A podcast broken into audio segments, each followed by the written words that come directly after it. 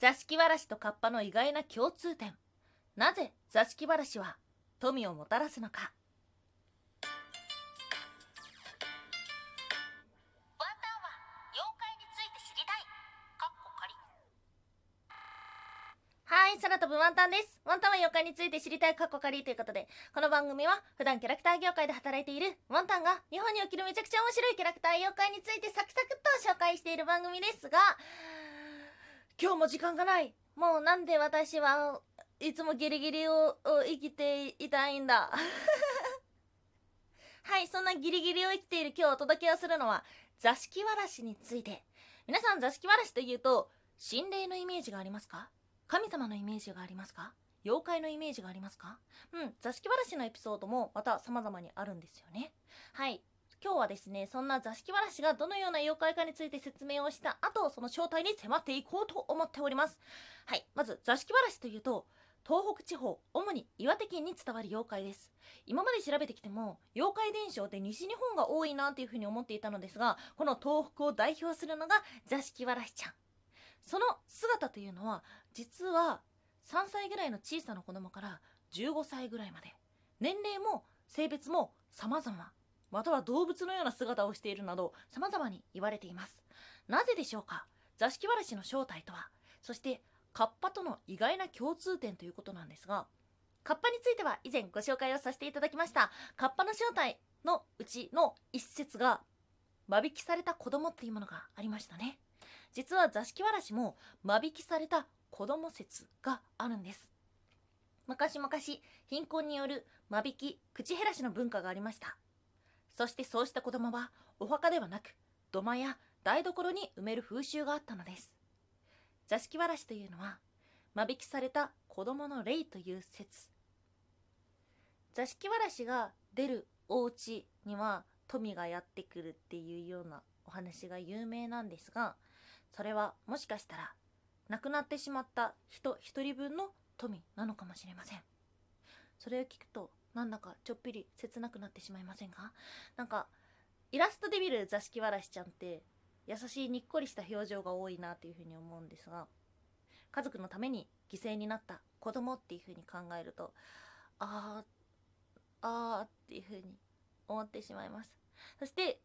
自分も知らなかった座敷わらしの意外なエピソード。実は座敷わらしというのはその名前はあるんですが、家ではなくて人につくという説があるんです。座敷わらしちゃんが気に入ったら、その人が例えばお引っ越しをしても一緒についてきてくれるということですね。またはそのお家が居心地が悪くなってしまったりとか、そのお家で嫌なことをされてしまうとどこかに行ってしまうということ。はい、実はちょうど昨日聞いたんですが、ワンタンの友達のお家は昔から座敷わらしがつくお家だったようです。ですが、その友人のお兄ちゃんはとてもいい縁に恵まれているけども、本人の方は大してそんなことはないということを言っていて、ああなるほどな、同じ家に住んでいても座敷わらしちゃんはつく人を選ぶんだっていうことが、昨日ちょっとそんな話をしていて発見をいたしました。またですね、日本各地に座敷わらしが出る旅館とか、あとは呼ぶ方法とかっていうのがたくさんあるんですが、その中で有名なのは子供なのでおもちゃだったりとかお菓子っていうのを置いて呼ぶっていうことがあります。はい、ちょっぴり切なくなるけども、とってもとっても優しい座敷わらしちゃん、もし見かけたら優しく遊んであげてください。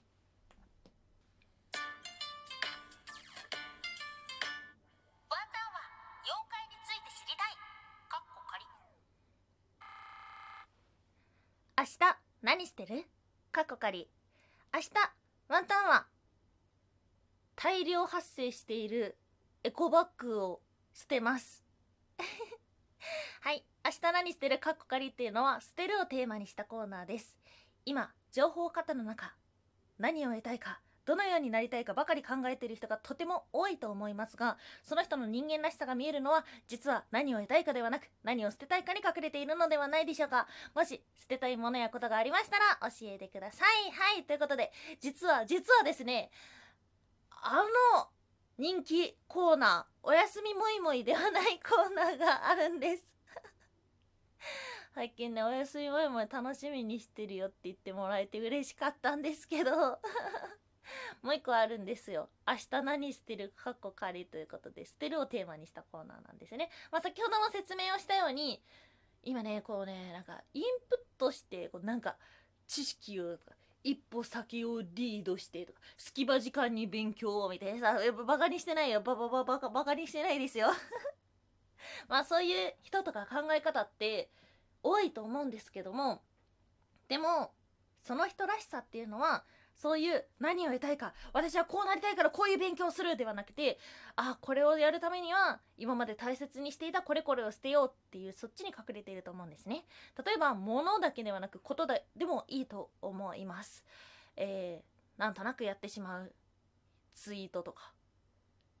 もう自己顕示欲を満たすための写真とかそういうのも、もうなんか疲れたからやめちゃおうっていうのが、この捨てるをテーマにしたお話です。はい。そんなワンタンが捨てたいと思ってるのは、エコバッグ。もう、めっちゃあんの。本当に、トートバッグ。いや、まあね、こう作ってくださる方がいて、とても丈夫で大切に使えるようになっているんですが、それをずっと大事にし続けるのもちょっと違うっていう風に思ってしまうぐらい本当にたくさんある。まあ、お仕事からですね、合同展示会みたいなところに行くんですね。何社も集まるような展示会のところで商談したりするんですけども、ね、本当に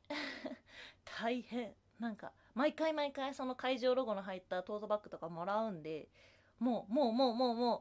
うやばい。本当になんか10枚とかじゃない、本当に全部会社にあるのとかも合わせたら、これを大事に持っておくのかまあ使えるものは使ったりとか、あとはまあ人に物をあげるときに紙袋とかで渡すじゃなくてエコバッグごと渡すってこともやってるんですけども、もうそれでも使い切れないのは、いよいよありがとうございましたっていう風に捨てて、で、ああこういう展示会にも行ったな、こういうお仕事したなとか、そういうことをですね、ありがとうございますっていう気持ちで捨てようっていうふうに思っております。はい、皆さんは明日何を捨て何を捨て皆さんは明日何を捨てますかはい、ということで寝起きのワンタンでした。20分前までは寝ておりました。今これはテイク3です。はい、ということで今日もお聞きいただきましてありがとうございました。以上、空飛ぶワンタンでした。はあ、行ってきます。